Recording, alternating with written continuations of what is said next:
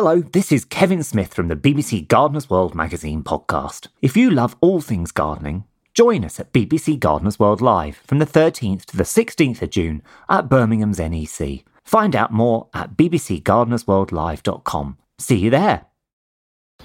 If you're thinking, I should go for a run today, but it looks like it could rain, Sierra says save on epic rain jackets.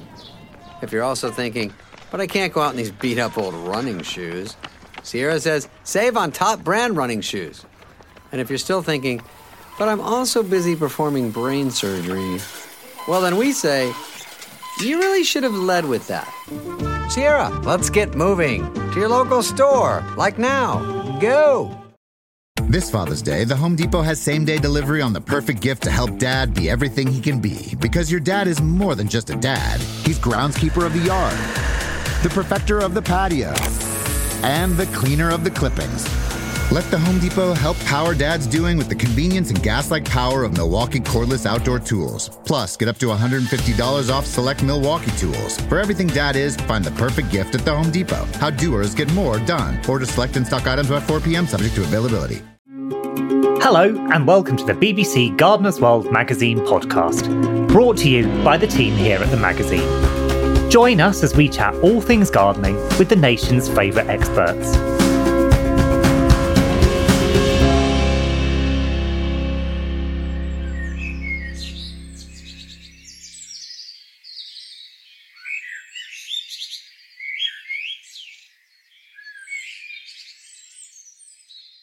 Have you tuned into birdsong more in the past year than ever before?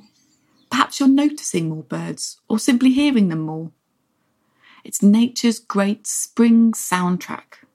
But why do birds sing? Hello, I'm Kate, wildlife editor of Gardener's World magazine, and welcome to this week's episode where I'm talking to urban birder David Lindo about the power of birdsong. David is a fantastic naturalist and birder and author of several books. A birdwatcher since childhood, he's grown up hearing and learning these songs, not only in the countryside, but in and around the streets of London. He tells me why he's so emotionally connected to the birds around him. But first, I asked him how birdsong had helped him through a pretty tough lockdown that he was forced to sit out in Spain. So initially, it was a bit of, a, oh, this is quite exciting. You know, uh, actually, it's a great opportunity to, to read a couple of books and do some work and stuff.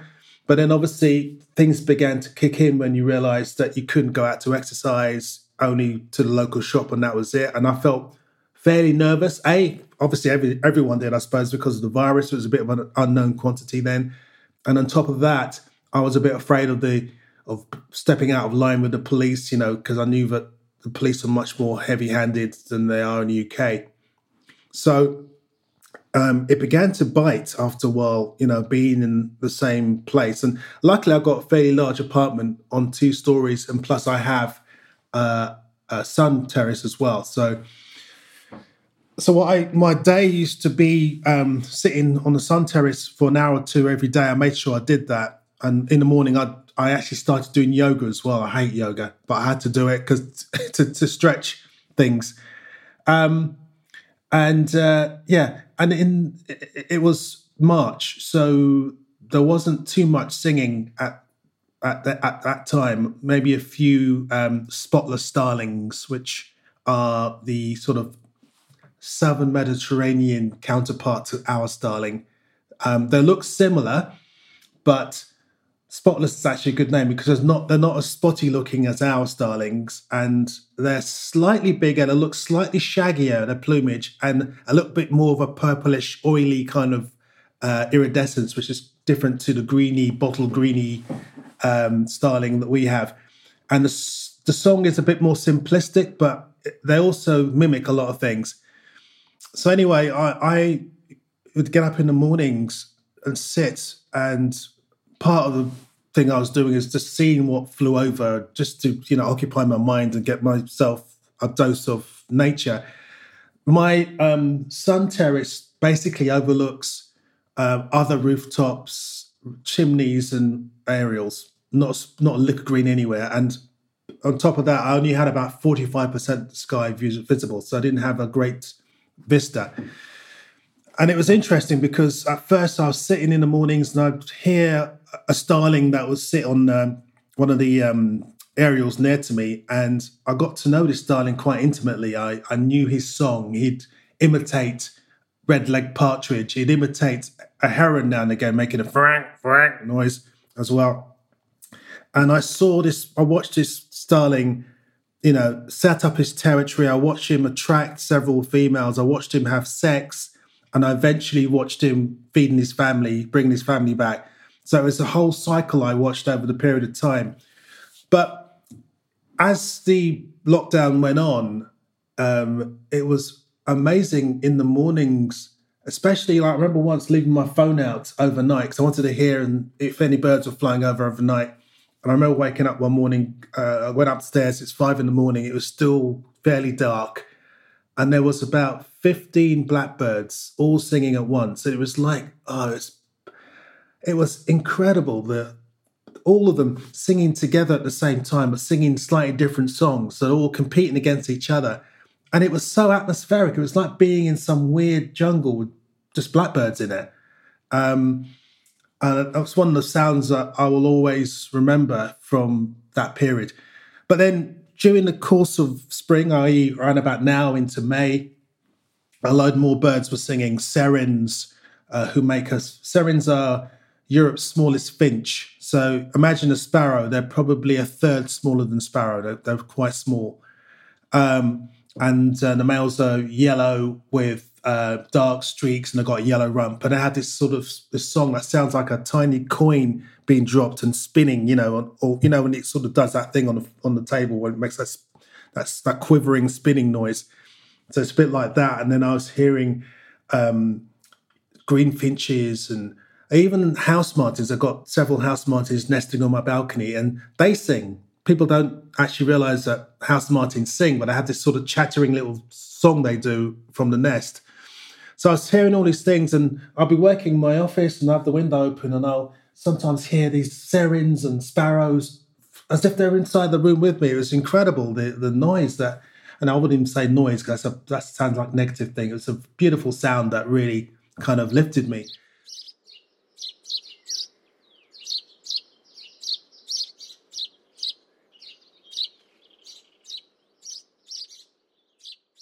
Yeah, I think the, the, the sounds and the sights of birds really helped me through this period. Even though I tried to be very positive and I actually did things that I had in my mind for years, I thought, right, I'm gonna, I could do one or two things. I can either sink or swim. So I'm, I'm swimming. So I, I, did a lot of stuff that I've been thinking about for years. I put them into action, and it became a very positive time. But it still was hard, and I remember hitting the wall a couple of times because I I did a daily kind of uh, video which I put on social media, just talking about how I felt or what was being seen by you know on my roof. And then on the day of our release, in inverted commas, when we were allowed to go for a walk, I remember standing by the front door, feeling nervous, apprehensive. It was six. We were allowed to walk from six in the morning, and it was like ten to six. I stood there for ten minutes, just staring at the door, feeling so scared. I was. I felt agoraphobic almost. And then six o'clock came and I, I kind of ventured out and it was still half dark. And I heard the song of a, a bird called a red necked nightjar. Um, mm. We have the European nightjar here, which has that familiar, well, for some people, that familiar churring song. Yeah, whereas, beautiful sound. It is, yeah. Whereas the uh, redneck nightjar makes a different sound. It's it's like it's just like that the whole time. And I, and I heard one. I was thinking, you know, I, couldn't believe it because I've not heard one singing in Spain for two years, and then suddenly I heard one, and then I heard a golden oriole, which is one of my favorite bird songs. It's got this beautiful warble whistle, which sounds tropical. Um, and it always brings up the hairs in the back of my neck, even though they are fairly common down there. They used to breed yeah. in Britain, um, but the last pair um, were in Lakenheath in Suffolk. Um, and they died out. I think back in the late nineties or maybe even the, yeah early nineties. I remember going to wow. see them. They're now just a rare or very scarce migrant passing through. They don't breed here anymore.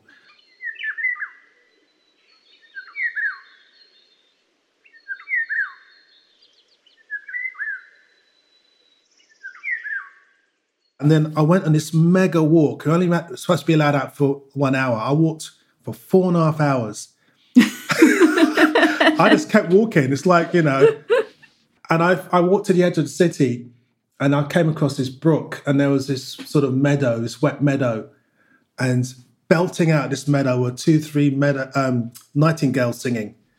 Oh, uh, and night- which is just the most beautiful song. It is, it is, it is. I mean, and that was the first time I heard Nightingale that year.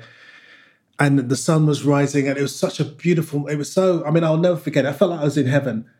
Um, the only problem I had was that I hadn't walked anywhere for three months, and no one said, no one warned me. There's no warning that comes with lockdowns, um, complete lockdowns. But you need to stretch and exercise and take your time and build it up. And after that four and a half hour mega walk, where in which I covered 14 kilometers, you know, so I went from like a few steps a day to 14 kilometers. Um, My hips seized up, seized up. My both my Achilles totally. Oh, no. So I was, I was walking back like a like a plank, and I couldn't walk for a week after that. I actually, uh, luckily, yoga came to save my life again. But um, it was a really strange time, and I'll always remember that I was sort of sort of grabbed by the scruff of my neck by nature and pulled out of this mire.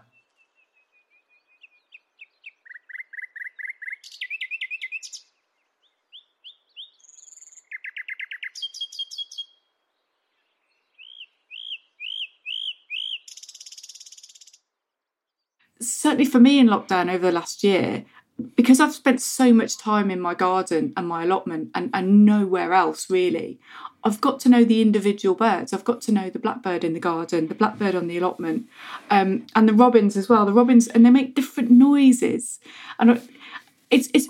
It's, it's, I think it's I think it's really special when when you can learn birdsong, and we'll we'll talk about learning birdsong in a bit. But once you once you've learned the birdsong, and then you get on to learning the individuals that that sing those songs, it it brings you closer to to the birds themselves, and actually then you start having a relationship with those individuals. Yeah, absolutely. I mean, I think people don't realize, especially when they just give listening to bird a cursory listen, they think that, you know, every bird sounds exactly the same. And that's the problem when it comes to learning bird song in a very prescriptive way by getting an app and listening to it at night or whatever and thinking, right, that's the black, but you know, because the, when you hear it in real life, it's different.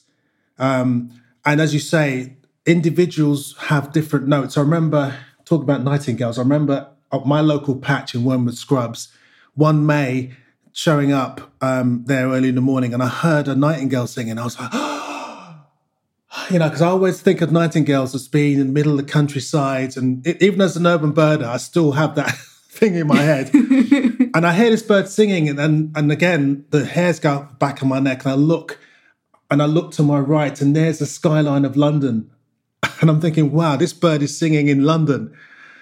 But this this particular bird stu- stuck around for a week, and then it went quiet.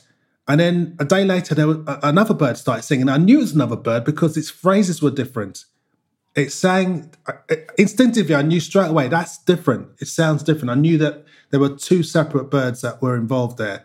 So you you know once you actually get to know songs or know the rough pattern, then you can realize who is what. It's almost like it's like uh, uh, if you imagine a song, a, a song that you know you hear in the in, in the charts, what have you, and it's covered by several different artists. It's the same song, but you know instinctive, instinctively, oh, that's Madonna. That's you can tell by the different intonations, the different tones, and it's the same with birds. You know, it's it's it is about listening carefully and kind of hear the difference. And for me, I know you're going to talk about this later, but for me, coming and being in Spain, I had to learn a lot of new bird songs and calls because there's certain species that I don't see in England or very rarely, and if I do see them in England, they're not singing. But even the ones that I know very well, like the the great tit and greenfinch, I'm like, or blue, tit, I'm like, uh, what was that? Because I sound very different sometimes. You know, to make very different calls. I remember being in Serbia and hearing a great spotted woodpecker make a sound I've never heard before. I said to I said to my guide, "What's that?" He goes, "Oh, it's a great spotted woodpecker." What? I mean, I see them all the time. what? So it is interesting when you you hear those different you know, the difference is not only in individuals but also um, regionally. Regions, yeah. I mean, if if you know, my my, my garden and allotment are um, about two kilometres apart, and if the birds can sound so different between those habitats, between the UK and Spain, I mean, it, it and and then globally across the world, you know, house sparrows are pretty much across the whole of the um, of the globe you know can could they even communicate with each other? It's just fascinating when you sort of think about the whole the whole world of just chattering and, and singing. And and it's it's language isn't it? It's it's it's it's just beautiful evolution of language. It is because i know that i've done some research in aberystwyth, aberystwyth uh, university on great tits and they found that rural great tits uh, find it very difficult to understand urban great tits song Ah. So it kind of seems as if there is some kind of evolution occurring because obviously, as we all know, or some of us know anyway, um, birds in urban areas tend to have louder voices because they need to sing yes. above the sound of the human hubbub. Even birds like dippers, um, mm. you know, who live along rivers, and you kind of think of them as, as being in on rivers in the middle of nowhere, but they are they're, they're nesting in places like Newcastle.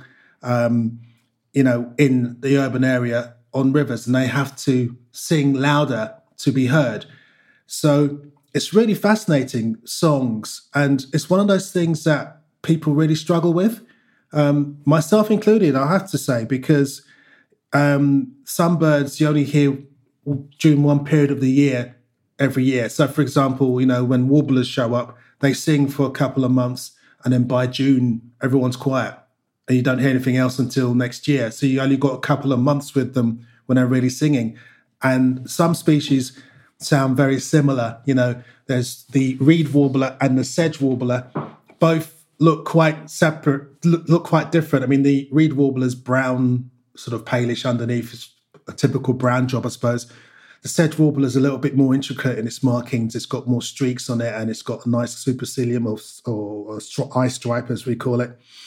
Um, but their songs are quite similar. They they both make sort of you know sort of juttering, sort of chirpy, you know songs, and you have to really kind of concentrate and realize who's who. You realize after a while that the sedge warbler's got more whistles and chirps, and the reed warbler's more rhythmical.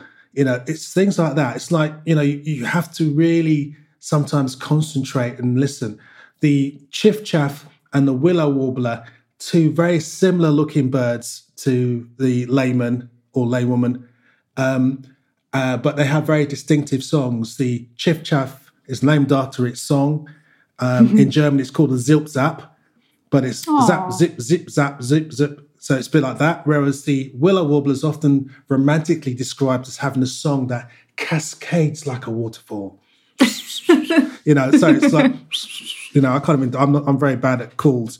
Yet Aww. their contact calls are quite similar. They both go, um, which is written down phonetically as wheat, P H uh, W W E T. So it's that kind of call. I was taught by a really great bird and ornithologist, this guy called Peter Grant, who unfortunately died in 1990. He was my he was my mentor. He said the willow warbler, when it utters its call, sounds like a question and the chiff chaff sounds like a statement. And you kind of think, oh, ah. okay. So then you start listening. Is it monosyllabic or is it, you know, is it uh, disyllabic? So, yeah. you know, it's it's that kind of thing you have to get into, that kind of detail. Okay, so so for our listeners um, at home who who want to get into birdsong, I mean, where where do they start? What do they do?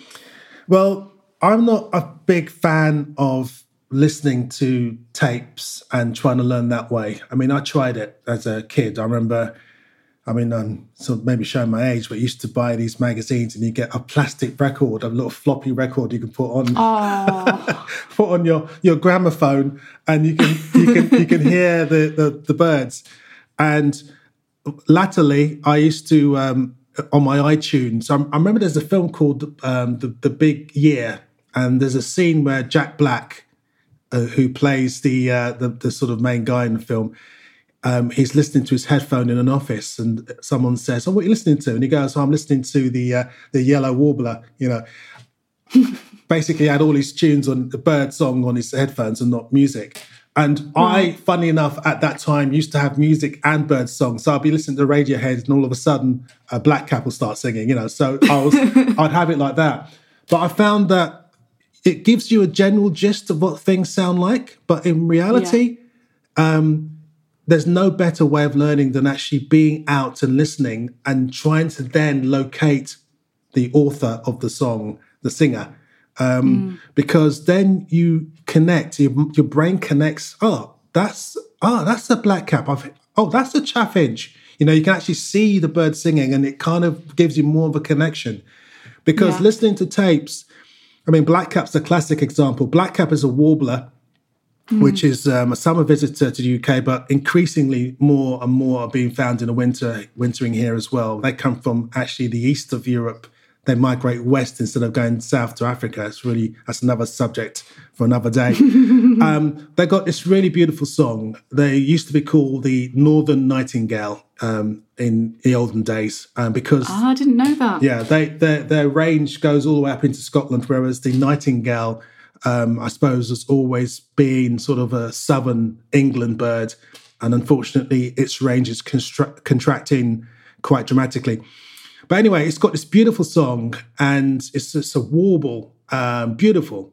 Again, that's can, that can be confused with the garden warbler, which uh, is another subject. But anyway, I'm familiar with the blackcap, but then I go to Austria. I'm walking in the forest. I hear what I think is a blackcap, and then at the end it goes tuli tuli tuli tuli. It sings a blackcap song, and at the end it goes tuli tuli tuli. And I'm thinking, what's that? And again, I talk to people, and they say, oh, that's what blackcaps do around here.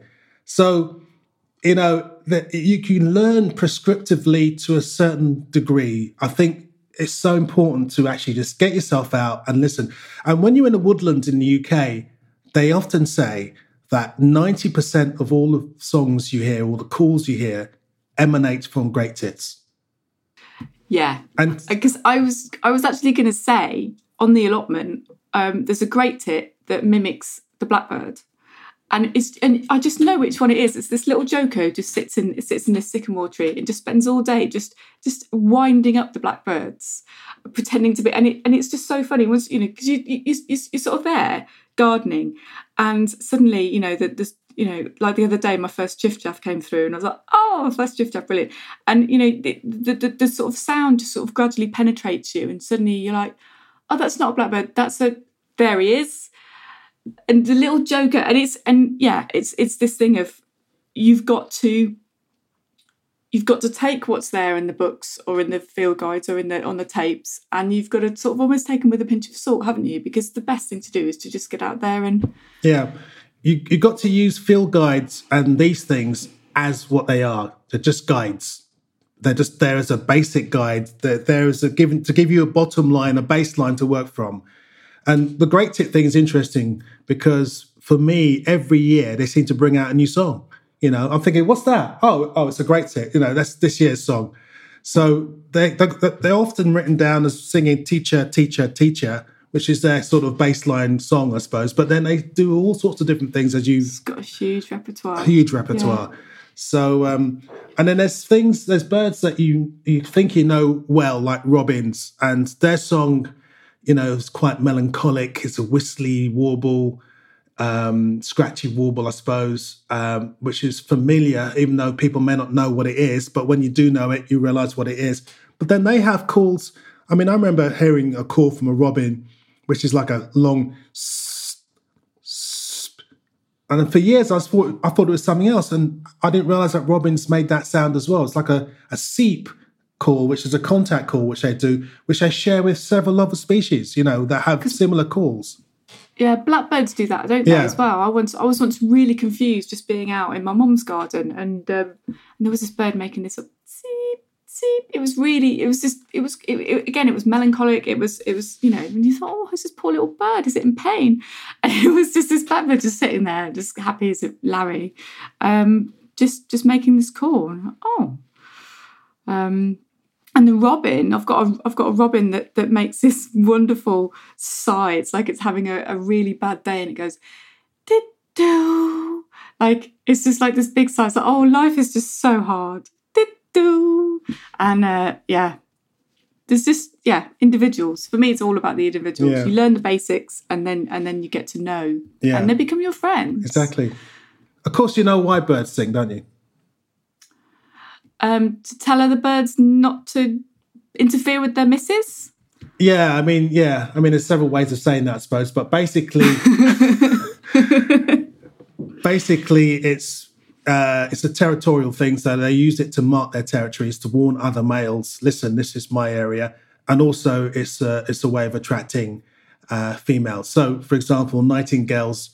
Part of the reason why they sing so vociferously at night, especially when they first arrive, usually when when birds migrate it's the male that arrives first to set up the territory. So basically the man comes buys the house you know he puts the fence up around the picketed fence around the house guards it with his life and then he sings. And migrating females fly overhead and they hear these birds and they think ah now he hasn't got many blood parasites. His voice sounds pretty good. He could be a good father for my chicks. I'm i'm hanging out with him um, and then she goes and investigates. And obviously, you've got to be in tip top condition. And obviously, you know, if you have got blood parasites and all that sort of stuff, you're not going to sound good, you're not going to look good, and you're not going to be a good father in terms of passing on genes. So, uh, female can judge immediately how fit for purpose a male is by his song. Now, some birds don't sing, like, for example, the woodpecker, the great spotted woodpecker, does not sing. So, its singing is when it drums on trees.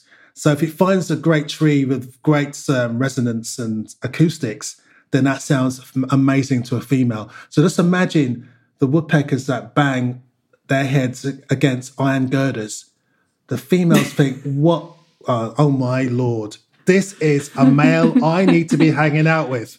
Because the sound is so huge that you know they need to go and have, have a look. So yeah, the song is a is a I mean it looks it sounds pleasant to us, you know, we love it, but actually it has a very um, important purpose.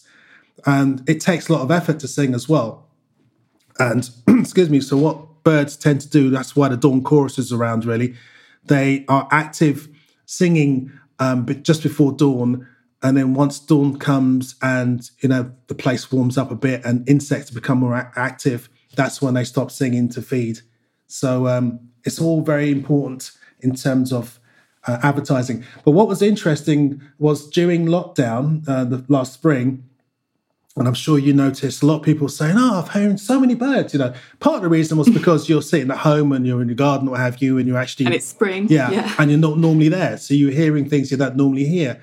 But what was interesting was that people were hearing more birds, and part of that reason was because there was less human noise. So you were hearing birds that you never normally heard down the road. But the other thing that someone else pointed out to me, which I thought was really fascinating, was the fact that the birds themselves were hearing more because they don't normally hear the neighbors because there's planes flying over and trains going past and people shouting after their dogs and cars. So they were singing even more vociferously, thinking, I have more competition. I have to up my game big time, you know? I hadn't considered that. That's beautiful. I mean, probably not for the birds. It was probably quite frustrating, but I love that. I love I love the fact that the birds also responded to the fact that, that there was less human noise, and and suddenly their territories got all the more uh, fiercely protected.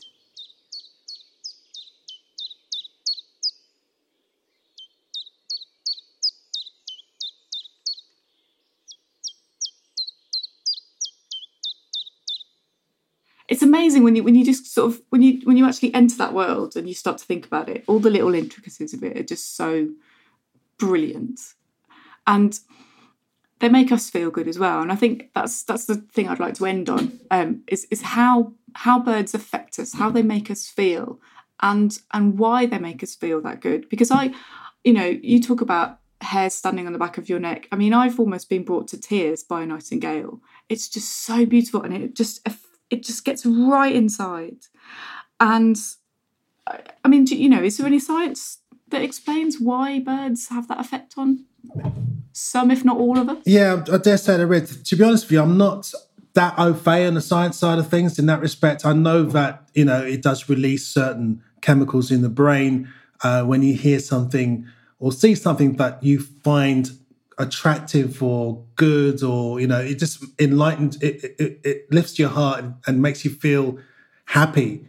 Um and that's i think one thing that's always been with us since the dawn of time the fact that birds sing and give the appearance of being carefree and give the appearance of them doing it for us you know for our sake which you know obviously isn't the case at all. But there is something very magical about it. And I'm very saddened by the thought of the fact that many species are declining, uh, which means that people are not hearing what other people in the past used to hear. Um, for example, five or six years ago, I did the Vote for Britain's National Bird campaign, and um, the robin one, which I wasn't happy about actually originally, but now I'm thinking actually it's a good thing because the robin really typifies what UK is all about. It's small, it's feisty, it's territorial, it picks fights, you know, UK. Um, but basically, um, there were birds in that sort of original long list that people voted on that I thought were part of the English, British folklore, history, culture. Birds like nightingale, as we've talked about before, the turtle dove, cuckoo, skylark, really classic birds talked about by Wordsworth and all those guys. Um, and when the vote came, none of those birds made even the top 30. And people just don't hear them anymore. Exactly. Kids are growing up not hearing the song of the cuckoo, not knowing what a turtle dove would sound like, even if it was thrown at them. You know, they would know have no idea. And that's sad because we are actually impoverished.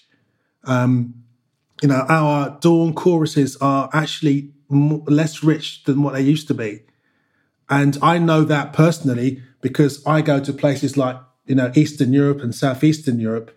A lot of those places um, resemble what Britain c- could have been like 200 years ago.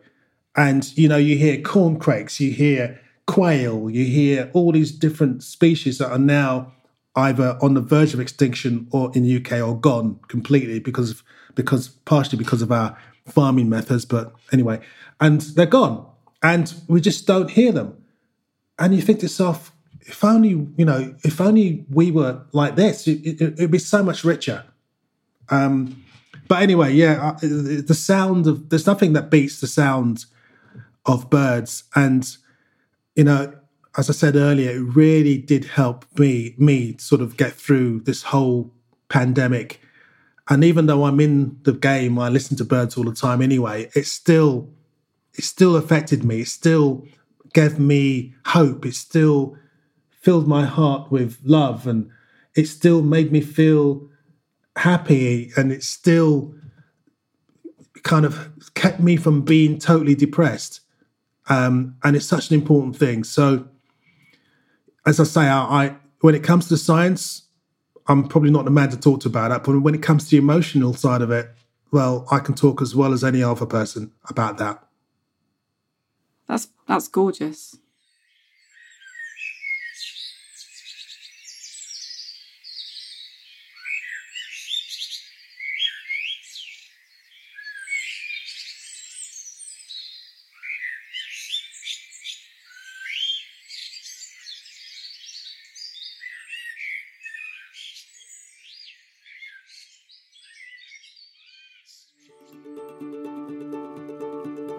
Thanks for listening to the BBC Gardener's World magazine podcast. And for more gardening tips and inspiration, why not try our new magazine subscription offer for podcast listeners at buysubscriptions.com forward slash GWPod. You'll also find our special offer in the podcast pages on gardenersworld.com, where we also share more about today's themes. So if you've enjoyed this episode, please tell others about it and rate us in your podcast provider app. And we'll see you next time.